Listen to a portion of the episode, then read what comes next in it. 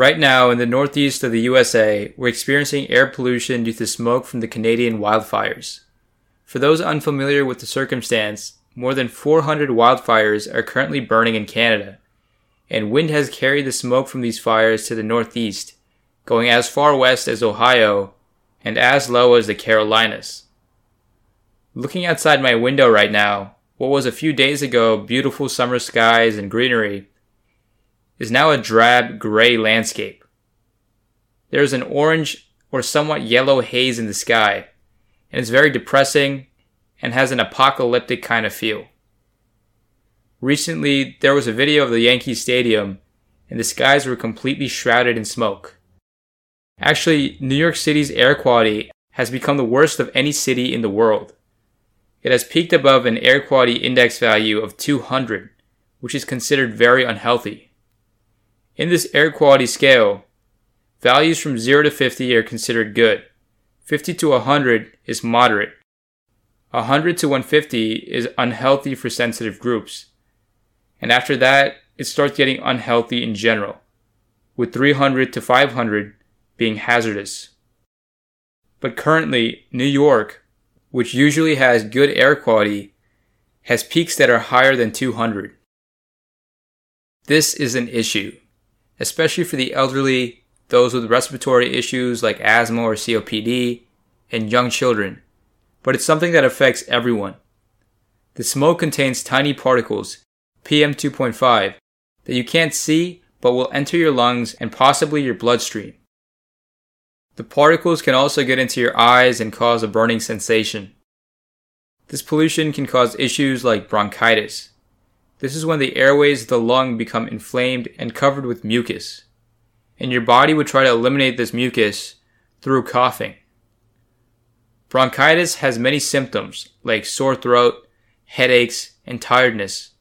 Some ways to deal with it are to rest and drink fluids without caffeine or alcohol.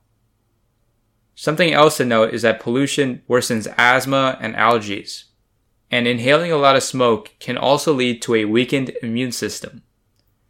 This happens when the particles get into our bloodstream and then stick to a location in our body. This causes the immune system to activate and create an inflammatory response.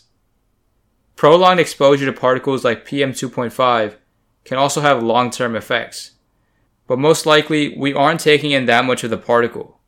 Still, because of all those reasons, try to keep indoors. It's been recommended to keep your air conditioning in a recirculation setting. Make sure that if you have filters in your HVAC system, they are up to date, and ensure that the filter has been changed. They're supposed to be replaced every few months.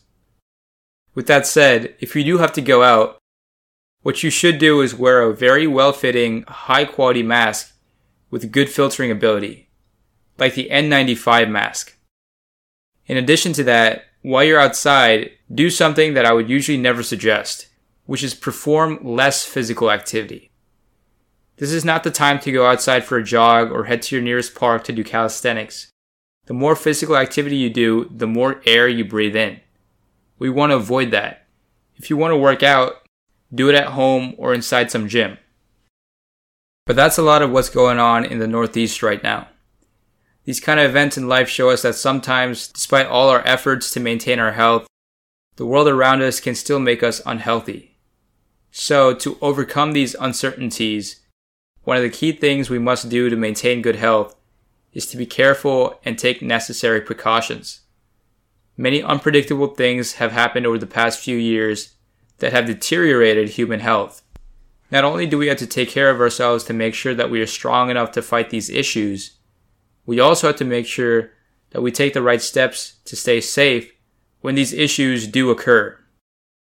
Good health is influenced by exercise and diet, but careful and well thought out decision making can have as much of an impact.